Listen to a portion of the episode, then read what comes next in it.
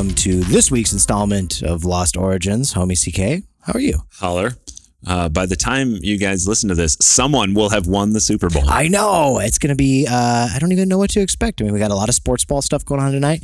I can't place a bet on who's going to win. I don't really follow that, but I just want to tip the idea. proverbial hat to all the teams out there that really gave it their all to try to track down that golden snitch and you know do the thing for their the house. rest of you are just not as magic, and clearly you didn't make it, and you can't all be a champion, except for this team that I don't know yet. That. Gryffindor. Yeah, sports, Uh, serious sports ball. Going yeah. I don't really know much about sports ball. and we are actually recording this at a time that I think they might even be kicking balls through things. Yeah, I think that the, the tip off just started. Opening pitch of the Super Bowl is about to come down. It's gonna be a thing. Yeah. yeah. So sports, not what this podcast is about. Thank God. Um, this podcast is brought to you by our good friends over at Inner Traditions and Bear & Company, a supporter of the show from day one. These guys have it going on. If you guys are looking for a solid read to jump down a rabbit hole, to just peel the wig and just get your read on, head over to innertraditions.com and just peruse the library. guys come on. By now everybody who's into this space knows these guys love and support you. Um, get over there. Uh, real books are awesome. Yeah. that's one of the things that i think both of us have learned. Um, and i think just like seeing how they've you know done the entire support of this community for a long time send them some love innertraditions.com Yep. You go over there, check out uh, hits from like Robert Bauval, Andrew Collins. I mean, the, the list goes on and on. Uh, several folks who have been on the show. You guys need to check it out. Innertraditions.com. Get your read on. Also, another supporter of the show that we need to tip the proverbial hat to this week is the Great Courses Plus. I know that we've been beating this drum for a hot minute now, but you guys, it is well deserved and it's a rhythm that you guys need to get in step with, right? So if you head over to thegreatcoursesplus.com, you guys are going to have access to so many different just top drawer courses, curriculums, topics, genres, all the things where you're able to jump down any given rabbit hole. But like we've been saying from day one, it's like you're in an Ivy League classroom without that like student loan, all that nuts. tuition following Like, you around. I've after you know doing this for now a couple months pretty regularly. I think both of us go into any online kind of education with some skepticism, but it's one of the most like simple, easy, accessible. Just like every single one of the things that I'm looking into is way over my head originally, and then after you know seven or eight courses or seven or eight you know uh, topics deep. I'm already doing things at a level that I haven't done since Yeah. The course that we're going to focus on this week is Redefining Reality, the intellectual implications of modern science. And if any of you out there have enjoyed season two or season three of this show, this is going to be your jam because we are going to be able to learn so many different things just about what the nature of reality is. Um, and, there's going to be so many topics that are just lockstep and in line with different guests that we've brought onto the show and explored their work, their research, and whatnot. And one area that I found personally fascinating was just the focus on computers and big data and how they can now just like predict what we're going to do in so many situations like am i am i alive what i mean we, we've Pretty had nuts. conversations And about we- that Yeah, we've talked about free will, technology, you know, whether or not things that we do are real. What is the substance of the choices we make? We, you know, I feel like we've explored some of these things, Mm-hmm. but I will say probably without having gotten through this course yet personally, that they will absolutely bring it to a different level for us. yeah Um, easily one of the best things that I've paid for. Um, and I think the cool thing here is we're trying to make it even cheaper for you guys.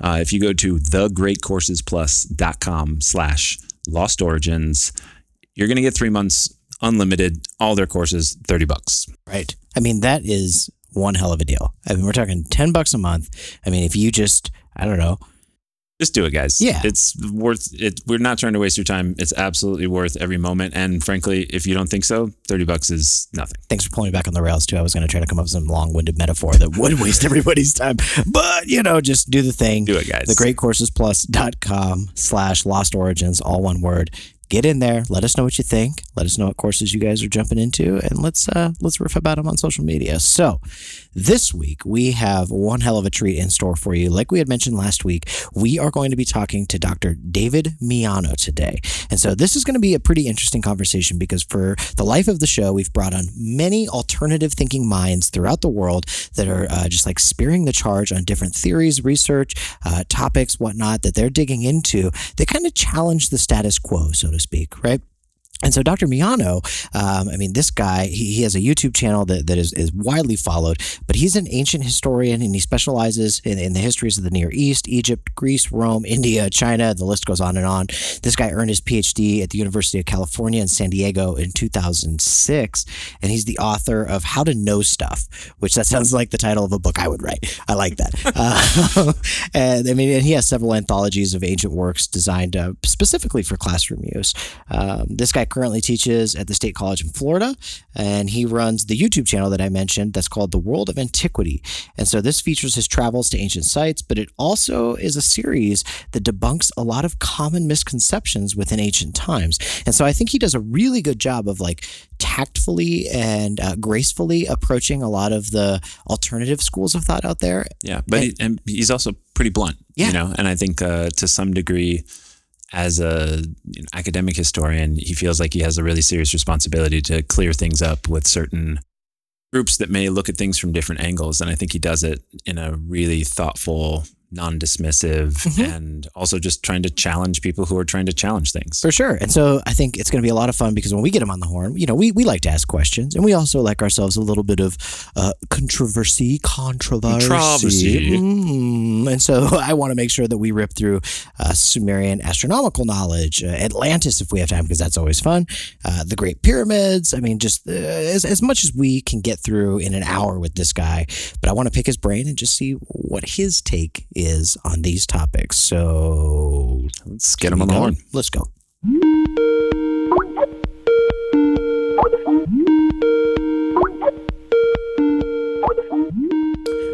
All right. Good afternoon, Dr. Miano. How the hell are you? I'm doing great, guys. Thanks for having me on. Oh, no, it's our pleasure. We're really, really excited to welcome you to the Lost Origins roster. I think this is going to be a really, really fun conversation. Really excited to just get your take and, you know, on the, all these different concepts and theories that we're going to rip through today. Uh, it's, always fun to just, you know, get another perspective and make sure that we're looking at things from, from all angles on the show. So this will, this will be good stuff. And so, Dr. Miano, um, you know, for those who follow your work, uh, you know, in various different channels, um, they know that you teach at State College of Florida, Manatee, Sarasota. Um, you are a, uh, a, PhD at University of California, San Diego, back in 2006, way long ago. Uh, you host a pretty awesome YouTube channel, The World of Iniquity, or Antiquity. Sorry, World of Iniquity, be a totally different thing, but uh, World World of Antiquity. That sounds interesting. Yeah, that too, sounds yeah. sounds like the news these days. You know, you travel to ancient sites. You uh, also, you know, spend a lot of time debunking common misconceptions about ancient times. But for those who maybe haven't seen those things or haven't followed your career, you know, can you give us a breakdown of, you know, how did you how did you get involved in all of this? What really got you started back in the day, and, and what kind of things do you focus on nowadays?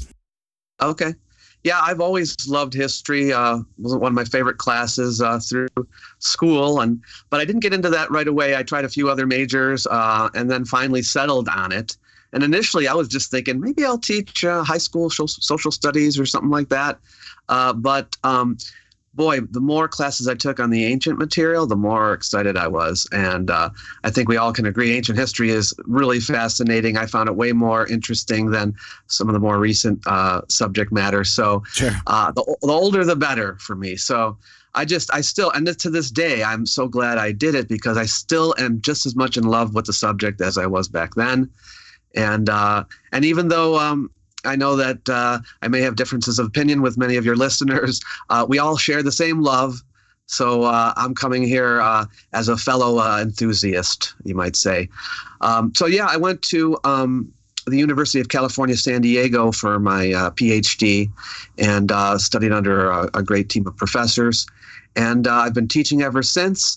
Um, I started up a nonprofit a few years ago called Schola Antiquorum, which uh, is designed to make uh, ancient history available through online courses. But I'm still trying to get that off the ground, and now I'm I'm kind of using my YouTube channel to build an interest in that. So Awesome. within the next year or so, I will start offering uh, online courses on various ancient subjects. So That's cool. really So. Yeah. That's great. And uh, so uh, on the college level, so it wouldn't just be like superficial kind of uh, classes. These would be deep dives, you know. right, right. Um, but yeah, my, my YouTube channel, I just started it up in uh, beginning of July, and um, I got two series going on the channel. One is on uh, a series of travel videos. Mhm. So my plan is to travel around to various ancient sites around the world and uh, build interest in those places. I just finished a trip to England. And in December, I'm going to be going to the Yucatan Peninsula to examine the Mayan ruins. Nice. So I'm looking forward to that. If you want CK and I to come with you, Hey, we you just, probably work that out. just throw some tickets our Yeah, way. yeah, We'll, yeah, we'll be it's there, man. well, if the, if this if these travel videos turn out successful, I'll probably start bringing people. Uh, so you, you never know. Boom. I'll put your name on the list. Awesome. I like being on a, on a list, a good list. Though. Good There's, there's bad lists out there too. so before we get super... I don't have a literal list just yet, but I will. Have. sure, sure. uh, my other series is, is uh, these uh, debunking videos, I guess you could call them. I, I've been avoiding the word debunked because everyone kind of overuses the term. But uh, so I say like I'm an examination of the various topics. Sure. And so I've been taking some uh, other, I've been addressing other YouTubers' videos. Um, and there's two reasons for that. One is because a lot of people are watching those videos, and I, you know, maybe I'll build some interest that way if uh, some of the viewers of those videos watch my videos but also because since a lot of people do watch those videos, there might be some information going around that I think uh, is not accurate and and needs to be uh, corrected. So sure. uh, that's why I do it. So I'm trying to pick some interesting subjects. Um, and I've got a few out now. I've got one on the pyramids and one on Atlantis and one on the uh, cylinder seal VA243 with the solar system and all of that. Yep. Uh, and I'm working on one right now on um, w- whether India was the first civilization uh, in the world, which is uh, some people believe. So Sure. uh, it's on that. Yeah. I've spent some time on the YouTube channel. There's definitely some really, really interesting videos that you've pieced together. Um, I didn't like take it as like the debunking swing at all. It was more or less like a let's kind of take a step back and uh, throw another perspective, uh, you know, at it. And it, it's it's really cool. There's the when you mentioned the pyramids video, we are going to talk about that today. Uh, you talk about other people consuming that content. I believe that one has what like 14 plus million views at the time that you produced that that film or that that video. Is that correct? Yeah, that that was that's like a viral video. Everyone was watching it, and uh, you know, and I I had it shared with me, like, hey, what do you think of this video? So, so, so basically, I, I, I'm telling people what I think of it. Sure, And, sure. and I think you know it's almost like a public service, right? To, to the extent that there there are absolutely you know room in the or there's room in the debate for plenty of perspectives. But I think to some of the point you were making a moment ago, there also are so many people who just you know are going to put things out that are absolutely not substantiated. Um, it's one thing to have theories. I think we all have theories about things, and it's fun to ruminate about them or dig into them. But definitely appreciate uh, somebody who's taking a, a really serious approach to trying to find the truth of something, not just something that might feel comfort, controversial or Sure. feel good or something. So thank you for doing that. I try very hard not to like. I'm not doing it to make fun of people or to uh, you know score points. I'm I'm trying to like say let's step back here and just think this through for a minute. Yeah. You know, step by step. And uh, can we are we gonna do we come to the same conclusion if we really uh, think it through? And so it's more like that. Sure. And uh, Are you opposed Yeah. to the next great Twitter battle, or because that could that could be fun too? those are always fun. For, uh, surprisingly, I thought I would get more blowback, you know, uh, but I haven't uh, received a lot. I mean, I get some some people that getting uh, angry about it, but not many. Uh, so that's been pleasant. yeah, for sure, for sure. Because the internet is, I mean, it's mean as hell. Man, it's So- a little gnarly. yeah, yeah. So before we get super heavy, I really wanted to do just like a quick discussion of a few of the misconceptions regarding ancient Mesopotamia specifically. Okay, so there, there's many components of ancient history that seem to get lumped into the the one Sumerian bucket, if you will. And I thought that it would be a really good jumping off point to get your professional insight on uh, a few examples. Those being like the Library of Ashurbanipal, the winged bulls, which are often referred to as, as the Anunnaki, the origination of the you know the Sumerian calendars and timekeeping systems, and basically like the advanced nature of the Sumerian civilization as a whole. Um, I, I know there are some wires crossed there. And I think it would be very beneficial for the audience if, if you could just break us off uh, on, on, on what you're actually seeing here when you look under the hood. Okay, yeah. I think there's a few common um, mistakes people make when they're when they're dealing with the subject of ancient Mesopotamia, and it's understandable uh, that they would. But one uh, common one I've seen is uh, kind of um, mushing them all together. So, like whether they're Sumerians or Assyrians or Babylonians, and uh, maybe even the Persians, uh, you know, everything is kind of lumped together as if it's all the same.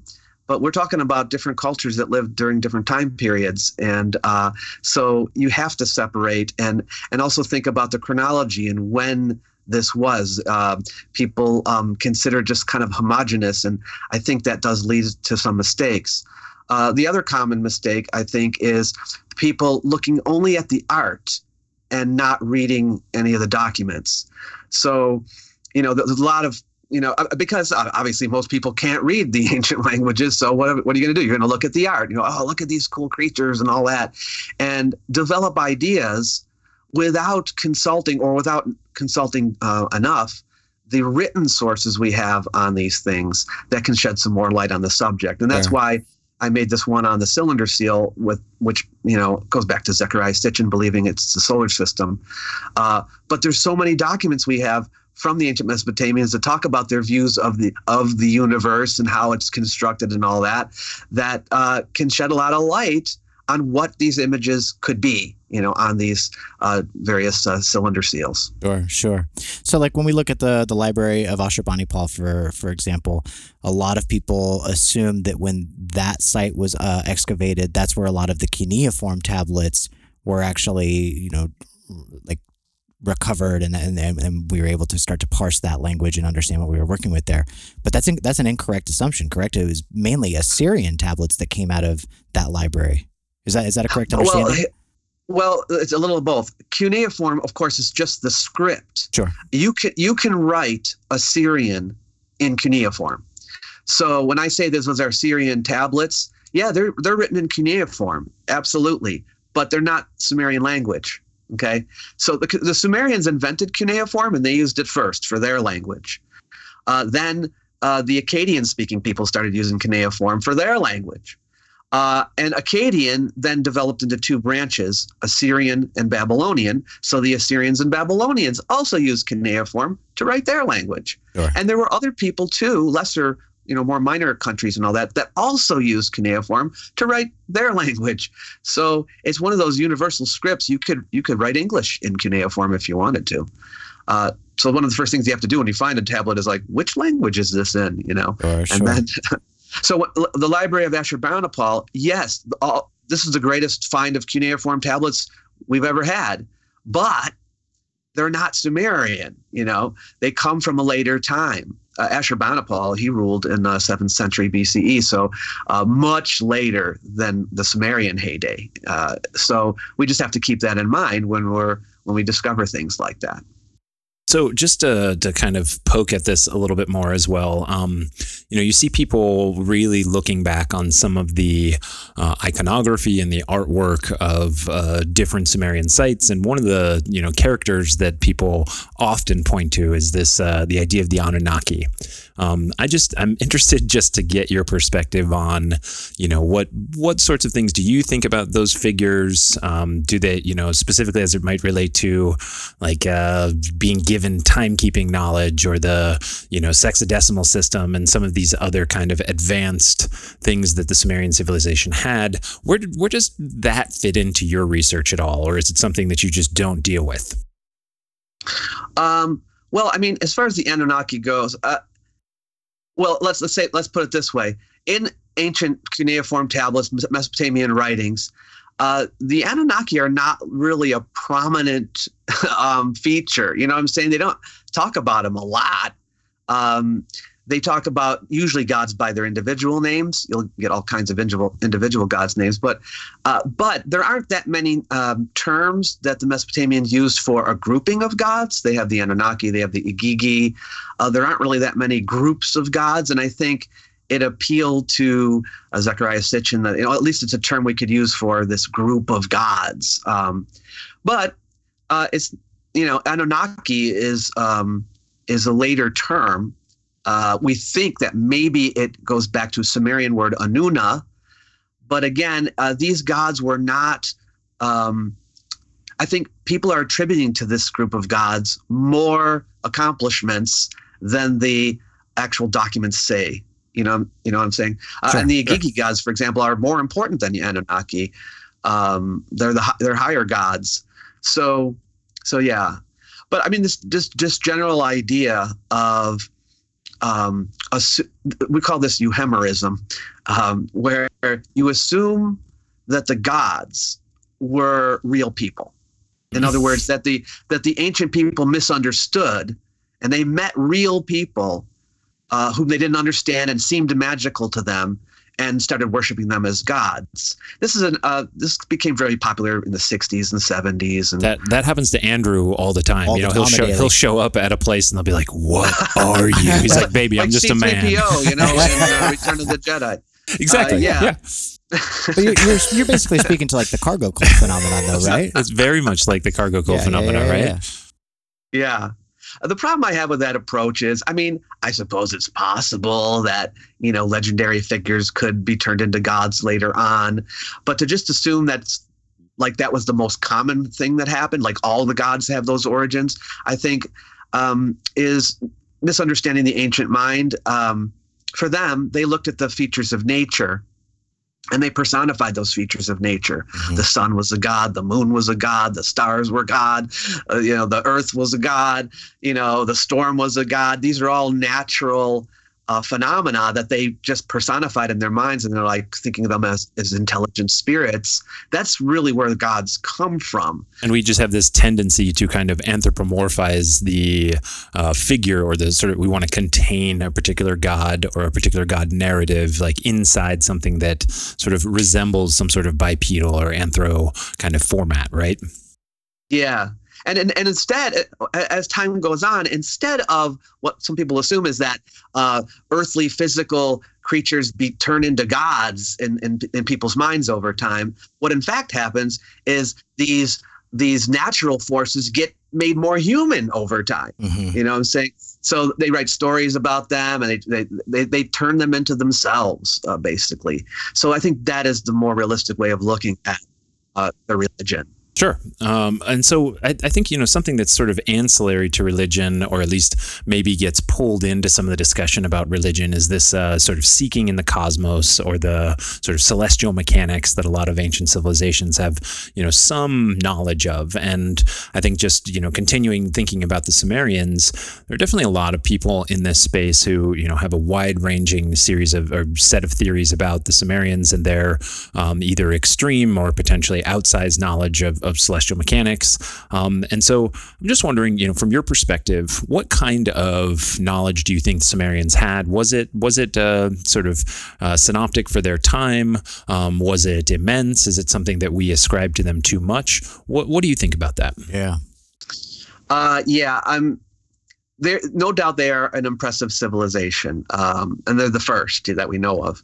But uh, I think their knowledge has been exaggerated, um, and I, I think it's great to be impressed by the things that they were able to do. But uh, to, I think sometimes people are inclined to give them more credit than they deserve. so um, we have well, it's a little difficult with the Sumerians because we don't have a, a, a, lot of their astronomical documents. We have documents from a little bit later times. We have uh, quite a bit from the Assyrians and Babylonians, uh, which we can say, oh, this probably developed from earlier Sumerian views. So you can only go far, so far back. Uh, but using the Mesopotamian documents that we have, they're astronomical documents, and they have documents that talk about this the, the cosmos and how it's how it's how it's put together, we can see pretty clearly that they knew of only five planets, the, the five planets that you could see with the human eye. Um, so you know, and and that they believed that the sun and the moon and the stars not only were the, that they were gods, but that they were really not that far away because they believed that the earth was covered by a heavenly ocean and that the sun, moon, and stars were on this side of the ocean. Like, so there it isn't that far up there. You know what I'm saying? And the same thing with the planets as well. Uh, and then on the other side of the ocean, above the ocean, that's where all the gods were and all of that.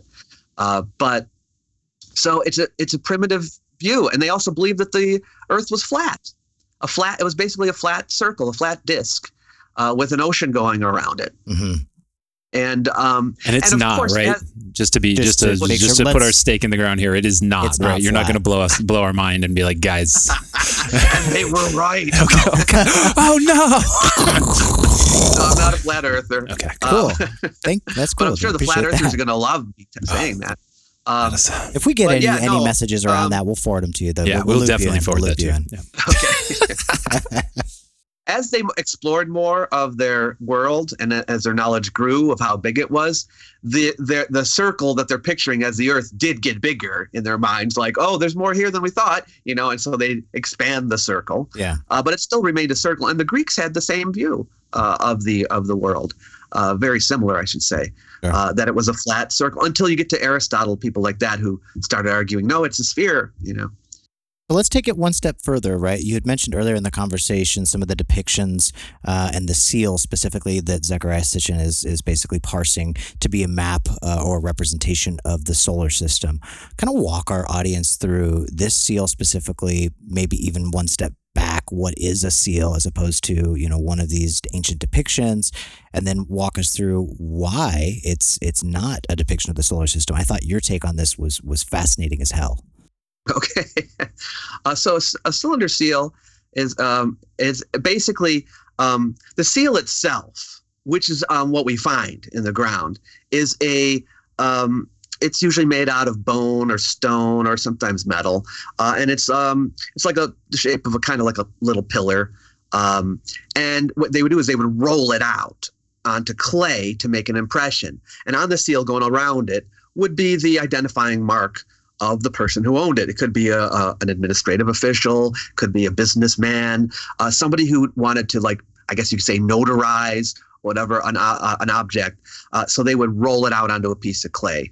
Um, very commonly, you'll find it for like uh, merchants who uh, would um, they'd have like a big vessel, a big jar of something, right? And they would put a um, a clay seal uh, uh, at the top of it, and then they would roll it out, so you would know that they, you know, this is packed with freshness, you know, whatever. These are Jeff spiders. Do not eat my lunch. Best by 700 BCE. yes.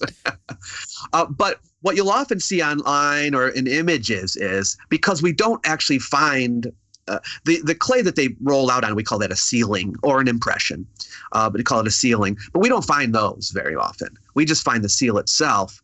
So what we do is we'll roll it out so you can see what it, what the seal looked like.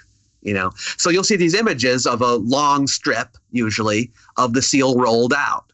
But that long strip that you're looking at is modern. It's Sure. not. It wasn't found archaeologically. You just we just want you to see what it looked like. You know, um, so uh, it's not the same thing as a tablet, which is a tablet is what they would write the cuneiform on. Um, but anyway, yeah. So cylinder seal um, VA two forty three, which has this image that Sitchin believed was a solar system, has uh, two men on it. Actually, three men on it. Well, I shouldn't say men. One's a god, and two are probably men. Actually, no. Um, this is one thing I um, a little adjustment from what I had in my video. I was talking to a Sumeriologist about this, uh, but the one is a god. So I, I did say that in my video, uh, and he is presenting to someone a plow, right?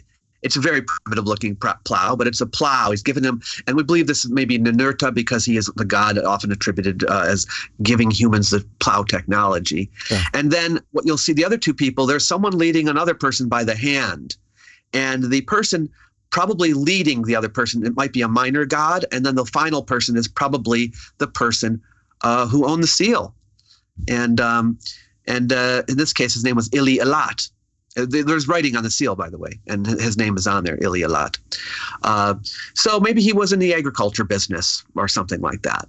We're not really sure. I mean, there's not a lot of information on it, just his name and so forth. So, um, but uh, and then uh, right in front of his face, okay, uh, above his head, kind of, is this image. You'll see it looks like people have interpreted it to be the sun with a bunch of planets going around it. Uh, but in fact, uh, scholars believe that these are all stars. And the reason is, first of all, uh, the biggest star there can't be the sun because we already know what the sun looks like in cylinder seals and other art of the period, uh, and it has a specific look.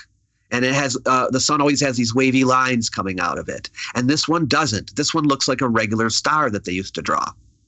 The other uh, circles don't have points around them, so people think, oh, they must be planets, not stars. But the Sumerians and uh, and later Babylonians and so forth uh, often drew stars as just plain old dots. Uh, sure. So you'll see that. And, uh, and what I mentioned in the video, most likely, is that we're looking at a grouping of 12 stars. And in their astronomy, they used to divide the uh, heavens up into three bands named after a god each. And uh, in each band, they they would have there were these 12 month stars. And each month one of the stars would uh, rise in the morning would be the brightest star. So probably what you're seeing here is the 12 month stars with one of the stars rising. And that's why it's bigger than the rest. Anyway that's the best educated guess. But it cannot possibly be a solar system number one because that's not the sun. And number two because they only knew about five planets okay um, so and they also believed that the earth was flat so whatever we're seeing here, whatever in any cylinder seal, whatever you see, it's going to be a depicting something that they could observe from the ground. I can't help but uh, as I'm thinking about this, and I am in no way saying this to uh, belittle the Sumerian culture, uh, but when I think about it as like you know, young kids, sometimes they'll give you these like drawings of like, look, I mean, they just you know they had a science class yeah. or something, and they start painting, and they're like, look, I made this thing for you. You're like, this kid doesn't know what they're talking about. This that sun doesn't have any wavy lines. There's only five planets. What are you, a third grader? This is crap. Get back to me when you actually take a course. So, so also you're grounded. Yeah, you're grounded for not knowing anything. So um, uh, appreciate that disambiguation for us because um, I think there's some subtleties there that are that are valuable. Um, so to shift gears just a little bit, um, since I feel like you're on a good roll here, just addressing some really key aspects that I think are important to listeners of the show and people who are really interested in, in this topic in general. One of the areas that we've had a lot of discussion with different guests um, you know over over a long period of time. And also just most recently spoke with some different experts on this um, is this sort of series of different cataclysms right? That there are these cataclysmic periods. Specifically one of them that we focus on is the younger dryas. And you know we we've had some discussions about how this potentially had some destruction of advanced civilization attached to it uh, something that you know is often synonymous with uh, destruction of Plato's Atlantis. No I, I know that's a topic that uh, you've spoken on quite a bit and so I'm wondering if you could, you know, kind of just walk through what you think about Younger Dryas, Great Deluge, um, kind of this antediluvian uh, mythos, and and just worldwide flood myths in general, and how does that fit into the rest of your work? Uh, well, as far as the you know the younger dryas and the geology is concerned, I I defer to the experts on that. That is not my field. So um, you know the, what the scientists say happened I'm going to go with that because I trust their judgment uh, as knowing what they're talking about. Now, things may change in future. I don't know. But I can tell you more about like the myths, the uh, legends, and so forth associated with the flood because I do deal with with writings. Sure. Um, yeah. So, well, first of all, um, I do think. I mean, it's very interesting that all throughout the world you've got these flood legends, and there's all kinds of flood legends. Um, but that is something I think to be expected uh, because uh, people are fascinated by natural disasters and they write about natural disasters all the time. Um, I think we may be making a mistake if we automatically assume that every single one of these flood legends is talking about the same flood. Sure. How do we know it's the same exact event? You know, we don't. Um, and a lot has been made of the similarities between the flood legends, but I should emphasize that the ones that are really similar are the ones from the ancient Near East and from India. I guess you could include mm-hmm. them too, where you have someone building uh, a boat or an ark or something like that and bringing animals on board and, and so on. Uh, but the other flood legends are very different. They, they don't have that similar story. China's flood legend doesn't have an ark or anything like that. Uh, the American flood legends, and, and there's another problem too and that is many of these flood legends come from oral tradition. They're not written, right? So we have these traditions that have come down, been handed down orally from generation to generation, and, and they weren't written down. We don't have like as old of documents as we have, say, the, from the ancient Near East. And how how old are they really? The longer something is transmitted, uh, you know, story, whatever is transmitted over generations, without being written down, the more likely there is a chance that's going to get changed. Mm-hmm. It's going to get altered. So, you know, you play telephone or whatever. Yeah. Things get changed as you pass it down by word of mouth. So we don't know how old these legends are. We don't know what the original form of the legend was. Uh, that's all. Those are all open questions, and so it's very difficult to say. Oh, oh yeah, they definitely all go back to this, uh, the same single event. Uh, we don't. We just don't know that you know? Sure sure. So let me if, if i could play devil's advocate really quick because i'm sure some of our listeners uh, at home are wondering this they're like okay so why all flood myths though? Right? Like we we don't uh, to my knowledge or my understanding we don't see a worldwide common denominator of like volcano myths or like tornado myths right? Um, and some of the some of these flood myths uh, that are found like in mesoamerica for example i mean they, they're not apples to apples uh, to, to the ones found on the other side of the globe, but they do share some commonalities, right? So I just want to get your take mm-hmm. on on why would they all point to flood myth as a whole? Just curious. Uh, I'm inclined uh, to think that it's because floods are one of the most common natural disasters. Um, certain regions of the world they don't get earthquakes like other regions. Uh, certain areas don't get tornadoes like other sure. areas do. Uh, some areas get hit by uh, uh, well, was going to say tsunamis, but that's kind of like a flood too. But anyway, there you know sometimes things are just regional, but a flood you know, you could pretty much count on. Um, they do talk a lot about storms everywhere, and everybody gets storms. Mm-hmm. Another thing to consider too uh, and I, I know this is true with uh, the, some of the uh, the Maya uh, legends, and that is uh, the when it finally did get written down, and we do have a version of an American flood myth or whatever. It was after the Spanish conquest, and so there's a possibility that they heard the flood legend from the Spaniards. Sure. And, and influenced their own legends, you know, and so that's a lot of these traditions could be influenced from from the biblical uh, standpoint or whatever because they came into contact with people who told them this fascinating story about oh, the Great Flood. Uh, so there's that issue too. Yeah, for sure. So let's uh, continue this uh, conquest into the flood myths a little bit. And more specifically, I want to start looking at some of Plato's work, uh, those being uh, the, the Timaeus and the Critias, right? So I want to know what your take is on, on, these writings, these two bodies of work. Are they strictly metaphorical?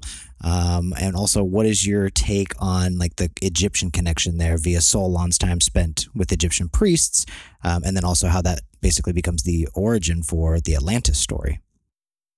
Yeah. Um, well, as yeah, as as people may already know, these these two uh, books are our oldest uh, writings on the Atlantis legend. Mm-hmm. Um, and so the question comes up: Did Plato make it up, or is it re- you know is it a real story that was going around? And um, although I can't give you a definitive answer on this, I can tell you what I think is the most likely scenario. Do it. Uh, first of all, Plato is known for um, making things up. Now, not because he was trying to pull the wool over anyone's eyes, because these documents that he wrote, these books, are not intended to be histories. They're not intended to to tell you about the true past or anything like that. All of Plato's works are in dialogue form, and they're like little plays of characters talking. And Plato is not one of the characters, so you never get an authorial voice in his books. Okay. The closest you're going to get is f- from his character Socrates. Now, Socrates was a real person, but in Plato's books, he's just a character. And Socrates will say things. But in the case of Atlantis, it's not Socrates who's telling the story of Atlantis. It's one of the other characters who's just a character. And, you know, uh, what gets me is that some people will take, his name is Critias, uh, some people take Critias's words as if they are Plato's words directly to us you know, like like Plato is writing to his audience and he's telling them about Atlantis, but that's not exactly true. Plato is has invented a character who is then telling the story about Atlantis. Yeah. And we should take it in the same way that we would, would if we were watching a movie or reading a book, a fictional book, where they say, "Oh, did you hear about you know whatever?" It's it's not the author telling us that it's real, you know. And we know in Plato's other books, he does make things up. He has different stories about the origins of the world and all of this that are, you know, just uh, obviously can't be true. Um, uh, like for example, the one where, oh, this is kind of funny. I, I had a commenter, um, you know, say, you know, argue with me on this on my YouTube video, and uh, he said, uh, and I brought up this this uh, this case. Well, he what about this myth about the origins of the sexes, where uh, it used to be that people had like four arms and four legs and two heads, you know, and that uh, they were one they were all genders combined, but then they got chopped in half and uh, that's how you get your your males and your females. You know, they were uh, they were explaining that to be like that that is real, and you uh, should. No, yeah, I was I was telling I was telling this person that see obviously it can't be real, okay. and then he came back and said, "Well, I believe that too," and not in those exact words, but uh, that, also the Earth is flat. Um, God, so I want four really, arms too. I, mean, I feel was, like if you believe that, I really couldn't. I couldn't help. Don't you feel like that. we, you know, if that were the case, and like evolution at some point gave us four arms and four legs, and then some horrible uh, chromosomal detachment event separated us from those arms, God, that next generation would probably feel so whack. Right. They're like, oh, cool, two arms, bro. Yeah, yeah have fun getting yeah. half of what you're gonna do today done. You only get half the bracelets. Sorry. And that, that, comes from another character in, in the story, uh, a different story called, and, and, that was Aristophanes, who was a, a comedian. But anyway, he, um, the realist Aristophanes was, and that's, but his explanation was, and that the reason why, uh, to, to, you're looking for your other half, and the reason why some people are heterosexual and some people are homosexual is because when they were together, they either were had two males together or a male and a female together right. or a female and a female and that's why you know but obviously plato didn't really believe that uh, another thing about the atlantis story that critias tells is unlike say for example the trojan war legend which everybody knew it was a common view plato didn't make that up but uh, when people talk about the trojan war in greek literature they just assume you know about it. Sure. You know, they like mention character. Oh, you know who Menelaus was. You know about Agamemnon. They don't really explain it. But here in this, Critias explains like as if you never heard about this before. Right. He's describing the Atlantis story as like as if you never heard about it before, which is an indication to me anyway that this is the first time it's appearing in print. Okay. You know. Okay. And so, is it pretty common then, though, for him to weave in like historical figures and historical characters into his bodies of work? I oh mean, yeah. That, that's why we see Solon, who who we know is an, an, actual person from history who actually did spend time in Egypt. Is that's am I tracking you correctly there? Yes, right. So just like the real Aristophanes probably didn't tell you the story about finding your other half, uh, he just put it into Aristophanes' mouth. So here he's probably putting it, the words into Critias's mouth uh, same way. And the same thing it does with Socrates and so forth. He uses real people as characters, uh, in addition probably to some fictional characters too, sure, sure. Uh, just to make it more interesting, you know. Um, and so yeah, that's just kind of his technique. So I don't think we should take him that seriously. Although I, I hate to do that because it would be really cool if there was an Atlantis. Right, right. So let's, let's talk about Atlantis, right? So like that story specifically, when when when you're looking at it, whether it's through Plato's work or or just you know different mentions of it throughout history, are you looking at that as like straight up myth that has just been romanticized and to, to build on your previous point about the game of telephone right? It's just being you know continuously growing and evolving and becoming more magical? Or is it possible that at some point there was a kernel of truth under the hood here and that it's referring to an actual you know, lost ancient civilization? Is, is it possible that that, that sites that sites across the globe like Gobekli Tepe are evidence potential evidence of, of you know Atlantean refugees, so to speak, being displaced and, and rebooting civilization. What's your what's your take on uh, on all those things, Dr. Miano?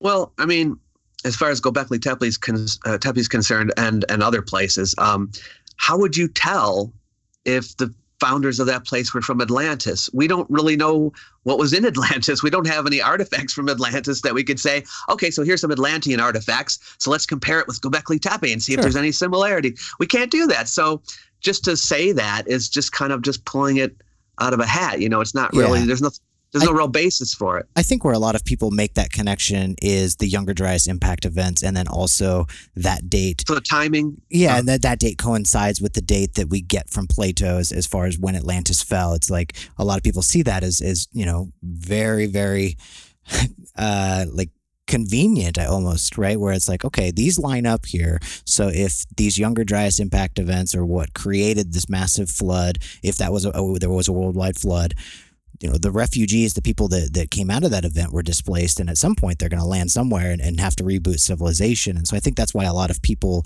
that are subscribing to the atlantis story as being factual point to sites like Gobekli Tepe and say, okay, is this really what we're seeing here? But I, I, completely understand with what you're saying about, okay, we don't have any like source materials to compare it to, right? Yeah. Another thing to keep in mind is that that's, you know, at, at that time, uh, there are like, were a lot, there's a lot of different places that were um, being inhabited around the world that scholars have identified, uh, including some pretty like there some uh, large Neolithic sites like Çatalhöyük or uh, Jericho, um, places like that, Ain Ghazal. Uh, For sure. I mean, they might not have the impressive uh, little uh, you know stelas that uh, Gobekli Tepe has, but Gobekli Tepe isn't like I mean, it's really cool. It's a great site, but it isn't like you're not looking at like a massive city or something like that, as far as we can tell. Sure. There's not like big walls around it or towers or anything like that. Um, it's within the realm of possibility that the locals of the area could have made a place like that. That it was it was it was within their technical technological know-how in the Neolithic period to construct a site like that. There's nothing uh, like shocking about it. Yeah. It's you know it's a it's an impressive site uh, and it has added to our knowledge greatly of that period. But there's nothing in there that we're like, oh, this is impossible. The the people of this area could never have made this. How would they do this? Sure. Sure. Yeah. So, what about Atlantis specifically, then, Dr. Miano? Like when when you hear references to that in your mind, is that is that mythological references? Is it you know not an actual ancient lost civilization that's kind of been forgotten from humanity's chronology? Um, like, like what's what's your take on that? Unpack that for us, if you could. I, I, hate to be so skeptical, but I'm of the opinion that there wasn't an Atlantis cool. at all. yeah, yeah, yeah. Um, I will say this though that after Plato wrote that, it fascinated people, even in the ancient world, and there was a tendency, even among them, to search for it. Like, well, maybe Plato was right, you know.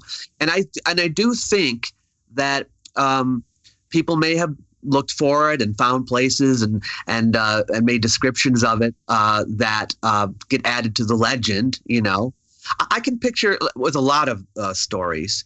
You know, you just imagine like a father and son walking along the road and seeing some ancient ruins on the side of the road, and Daddy, what's that? You know, yeah. And, oh well, oh you never heard about the giants that used to live here or whatever it might be and the dad would tell them the story you know but i think a lot of it's just based on what they found and what they saw and then they made up stories about what it could be and that's how a lot of these uh, stories get propagated sure, you know sure so kind of one of the last things I want to I want to rip through with you today, which we've enjoyed the hell out of this conversation. Thank you so much. Is like just the the Great Pyramids of Giza. Okay, so there's been loads of debate around their construction, their purpose, the epoch in which they they were erected. Um, one issue that many people out in the wild have regarding the Great Pyramid is that it was actually a tomb uh, but that there's it, it, couldn't be a tomb, right? Because there's a lack of typical characteristics of tomb found within the Great Pyramid. Uh, additionally, the the whole cartouche de, uh, debacle of, of Colonel Vyse that that whole thing is sketchy at best. Um, you know, so there's some definitely some interesting takes on uh, just like what its purpose was. Um, what what were we really looking at here? Is there ancient technology at play, or was this thing really just a, a burial chamber? And so, kind of walk us through your work surrounding this site and your take on the theories that challenge challenge the stance of the Great Pyramid having served as a tomb? Okay, uh, yeah. Um, well, first of all, with with this um, claim that oh, it doesn't have the characteristic of tombs. Well, what are the characteristics of tombs? Um, well, I, I, guess the main characteristic would be have to be that have to be a uh, a body in there, and obviously there wasn't. There isn't in any of the tombs, um, pretty much. Uh, but there is a sarcophagus. I mean, and we recognize it as a sarcophagus. It looks just like a sarcophagus. Um, so, I, and I know that a lot of people say, well, maybe they just reused it. You know, maybe they turned it into a, a tomb later. Like Airbnb almost for yeah, yeah. Uh, because you there's a lot of pyramids. I mean, there's a lot of pyramids. Now, Occam's razor would say that okay, you've got all these pyramids, and we know a bunch of them were tombs. It just would make sense you know, pyramids are tombs. Um, and then you, the burden of proof would be on people who would say, well, this particular pyramid is completely different from all the other pyramids. Well, why? Why is it completely different? So, well, it doesn't have any writing on the inside or art. Well, there are other pyramids that don't have that either. Not, the Great Pyramid is not the only one. Uh, the early pyramids from the fourth dynasty um, don't have writing on the walls. They don't have hieroglyphics inside or uh, or art. Um, they just didn't do it at that time. I mean, there's nothing. I mean, it's not like a. You can't use it as a clue if you have other pyramids that do it. You know. Sure. Um, and um, uh, another one you might hear is, uh, well, I mean, I don't. I I don't know if you've heard this one, but uh, a lot of people can't uh, think it's just too fast that they could have built a great pyramid like that. It was just they didn't have the tech. The, the ancient Egyptians, you know, those those dirty primitive Egyptians, they couldn't do anything, and so that's kind of how they talk about them. Like it's impossible. They could not have possibly done that, and yet we can see, you know, the evolution of the pyramid design over time from the step pyramid of Djoser in the third dynasty to the failed pyramid attempts of Snefru in the early fourth dynasty, the bent pyramid, for example, Yep. um, the one at Meidum that's fallen apart. Um, and then finally, he gets it right with the red pyramid, which is at a an angle that makes it easier to make a pyramid, but at least it's the first really good smooth-sided pyramid. And then, you know, a generation later, you start to have the ones at Giza. You can see how they gradually learned how to build a pyramid. Um, and yeah, it took. Uh, uh, some people think a few decades is too short of a time. I I don't. I think um, actually it was more than a few decades, but I mean I don't know, maybe 500 years, but um, that's a fairly long time. I'm looking at how much evol- uh, technology has evolved in the last hundred years here. now, Right, you know? right. I mean, even in the Um, last two, three years, right? I mean, it's just it's it's crazy. Yeah.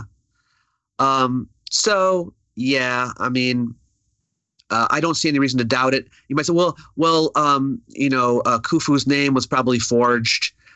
Uh, maybe I, I saw a great video by ancient art- architects, by the way, on this topic, and um, uh, it was pointed out, which is a good point, that the name of Khufu on that graffiti, even though it's not official, you know, hieroglyphics, the name of Khufu on there is um, his full name, which at the time of Howard Vyse was not known. Right. So, how would he be able to forge it if he didn't know the full name of Khufu? You know, um, so that's something to keep in mind as well. for sure, for sure. So And uh, oh, go ahead. uh, one other thing, um, this pyramid, within, I guess, it would be within a century after it was built, was called the Akhet Khufu. It was named after Khufu. And we have the Diary of Merer, a document we found fairly recently, which talks about them build, taking building material, materials to the Akhet Khufu. All right. So, um, I mean, I guess you could argue, well, Khufu uh, appropriated it. Uh, okay, but it, it definitely was used by Khufu. Um, whether he built it or not, okay, you can argue with me, but it was definitely Khufu's pyramid. Sure. Uh, so yeah, So when you look at like the the, the passageways and within within the Great Pyramid specifically, uh, or the within the Great Pyramid specifically, you know, and we we see their alignment to certain celestial bodies and whatnot. Like, what what do you think is happening under the hood here? Is that the Egyptians just being you know very much in tune with uh, the the astronomical implications and and the, the the components that fit within their frameworks mythologically, or like have you spent much time looking at those and, and contemplating those, researching those? What, what's what's your take on on those chambers and those shafts? uh, my view on the shafts is um, that you know when you can change the time period so that they line up with certain celestial bodies you're kind of cheating a little bit you know what i'm saying so it's like oh you know you know the shaft was pointing to you know whatever constellation at this particular time period isn't that amazing well that's because you chose a time period where it would line up um, so i think there's a lot of room for fudging there Okay. the fact is, they were both plugged up. I mean, they were covered over. That you, you know, there was no, you know, like in other words, they don't go to the outside of the pyramid. So my thinking is that they were probably just uh, for air while they were building it, and then after when they were done, they covered them up. Yeah. Um, that seems to me the most logical explanation Sure, for them. sure. And and you know we we typically with, within the conversations that we've had on the show, we go down a lot of rabbit holes, and you know we don't always have the opportunity to speak with somebody that has such a vast uh, understanding and academic background within these sites and, and these topics. And so, one question that I have for you has to relate to just like resonant frequencies uh, and and different you know energy patterns found across the globe at different megalithic sites. Um, you know, there's there's there's been a ton uh, of research going down in the space of just like sound in general and the implications that it has to you know whether it's making construction more more more possible, more efficient, um, and, and a lot of spaces in that in that arena that we're, we're only really starting to understand. Is it in your mind like coincidental that that is a thing that people are pointing to at the Great Pyramid specifically. Um, you know, I know, I know a lot of people out there look at the Great Pyramid as being uh, like a like an ancient power plant, for example. When you're doing your research and you come across that stuff, like what, what where do you where does your mind go? What what are you looking at there? Well, I haven't I haven't done a ton of research on that particular subject, except with regard to the claim that the Great Pyramid um, sits uh, at a spot on the Earth where I, I like um, the uh, the magnetic forces of the Earth are the strongest, or something like that. I, I was unable to find any scientific study to confirm that. Sure. So I'm not even sure where that argument um, originated because I couldn't find any science to back it up. If someone could show me a source on this, I would love to look at it. Uh, but that's something I haven't been able to confirm. And I think that you've given the audience uh, just a lot of like solid things to contemplate, think about, and work backwards. And I think a lot of it ultimately points to like if I were to sum up today's conversation in, in one word, I think it would be context right? Like whether we're looking yeah. at you know the ancient texts uh, of of Sumeria, Mesopotamia, you know, uh, like the Assyrian texts, all the things, or we're looking at the construction of the Great Pyramid and and where it sits uh, as it relates to energy across the globe, like. Solid sources, solid citations, kind of following the breadcrumb backwards to make sure that, that we're all pointing at the same source source of truth uh, is paramount, right? Is that is that a, a solid yes. parsing and understanding takeaway for today? Absolutely. Awesome. Yeah. Awesome. And, and we, we academics are not the enemy. sure, sure, um, sure. And also, just to let everyone know, um, uh, I have never been asked any at any time in my career to hide any information from anybody. you know, we're we're we're totally free to study whatever we want, to come up with whatever theories we want. Um, we have complete academic freedom uh, to research and study and and hypothesize, and that's actually encouraged greatly in our field. So it's mm-hmm. not like there's some kind of big brother telling us you're not allowed to do that or you know you're not allowed to say that. Uh, I've never experienced that before. It's good to know. Good to know. So, so many things to think about today. Really appreciate you digging deep with a lot of these things. We know you have uh, the World of Antiquity on YouTube, but uh, what are some of the other things you're working on, and how can people find the rest of your work online? Well, um, like uh, as I mentioned at the beginning, um, my my my primary um, work right now is trying to get my uh, first online course uh, together, and For it's sure. going to be, by the way, on ancient Egypt. Um, so I'm going to do uh, a two-part series on that, where I just delve very deeply into Egyptian history, uh, from the beginnings all the way up through the end of the well, up to Roman times probably up to Cleopatra or something like that. Um, and I think that will be a lot of fun. So let look for that in 2020. Um, in the meantime, yes, on my Twitter account, um, which is uh, Dr. David Miano, you can uh, find, I usually have archaeology news every day, uh, things that are discovered. If you're interested in new discoveries and what archaeologists are finding, I'm usually posting about that. Uh, you can also find me at Dr. David Miano on Facebook. And uh, of course, my big, uh, the big, big place to go. I have my well, I have my website, davidmiano.net. But I would say YouTube is where I would encourage you to go the most. Uh, World of Antiquity is the name of the YouTube channel, and uh, and you could also search for my name. I'm sure it will come up. I could use subscribers. I'm trying to get to a thousand so I can uh, start running ads. For sure, so, for sure. And yeah. we'll make sure that we link back if you if you're listening to to this episode on you know Spotify, iTunes, Google Play, whatever. Make sure that you hop over to lost-origins.com forward slash media. Hop into this episode's page, and then from there you'll be able to just scoop links straight to the YouTube channel and to Dr. Miano's awesome. website. All the things from there. So listen, Dr. Miano, this conversation was awesome. CK and I had a blast. We really enjoyed enjoyed picking I your did too. brain. Uh, thank you so much for for carving an hour out for us today. This was this was rad. We appreciate it. It was a lot of fun. Thanks for having me, guys. Anytime. You be well. All right, you too. Cheers. Well, Guys, he's a doctor. listen to him. I, I think one of the coolest things about this show is that we get to speak with people who don't fundamentally dis- like don't agree with each other Yeah. on all the things they think, and in many instances, more so than anything, just giving us one more perspective, um, even if it kind of challenges something you've believed for a long time. Yeah. I feel like that's what the show's all about. Yeah, yeah, pretty yeah. refreshing. Yeah, it was cool, and I really enjoyed like just a change of pace. I guess if that makes sense. You know, like it's we we explore a lot of uh, alternative schools of thought on the show, and I don't know, it kind of felt nice, but also a little weird. I mean, by the same token, we have a bunch of people who come on here and don't really have that alternative of a take That's true, On, that's true. on things. They're just, you know, pretty diligent researchers in their own right. It's just there are certain third rail topics like Anunnaki. There are certain topics like Atlantis that are particularly divisive Yeah. in, in this, you know, world broader world of alternative research. I think it's interesting to see where those lines are versus somebody just being like, "Hey, I've seen giant skeletons." Yeah, they were big. They were really big people here. Something's going on, Right. Um, or hey, there are these stones. They're older than you think. Yeah. And in some instances, it's like maybe they are just as old.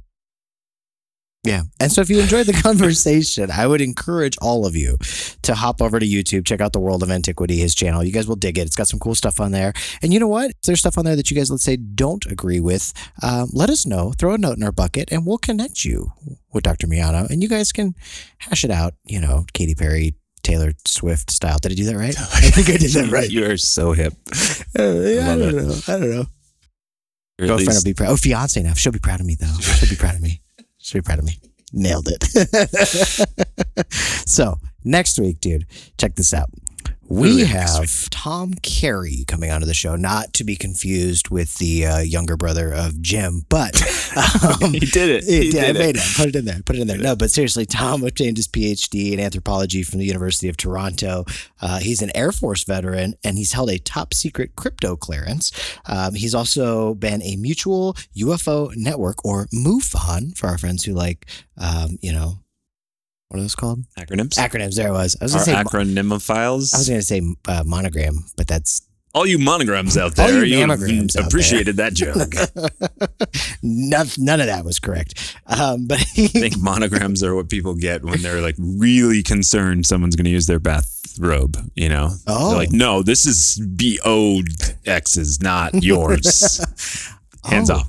Ooh, interesting, interesting. I see a practical application for that. Indeed. Anyways, um, so yeah, he he he was a uh, MUFON State Section Director for the Southeastern Pennsylvania uh, chapter from 1986 to 2001, um, and he has co-authored several books with his partner in crime, Donald Schmitt, who's not going to be able to join us on the call, but we're going to get him down the road. Um, some of those books include UFO Secrets, Inside Wright Patterson, Witness to Roswell, Children of Roswell, The Roswell Incident, and so we're basically going to be talking a lot about clapping them cheeks. Aliens, people. Mhm.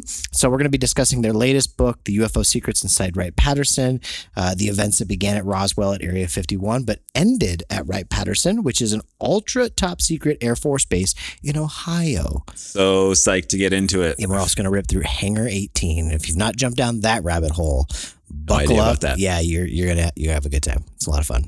So Aliens, guys. aliens, straight up. So make sure that you guys smash the hell out of that subscribe button. Join us next week as we connect with Tom Carey to talk about all things aliens. And until then, I'm Andrew. I'm CK. We challenge you to question everything.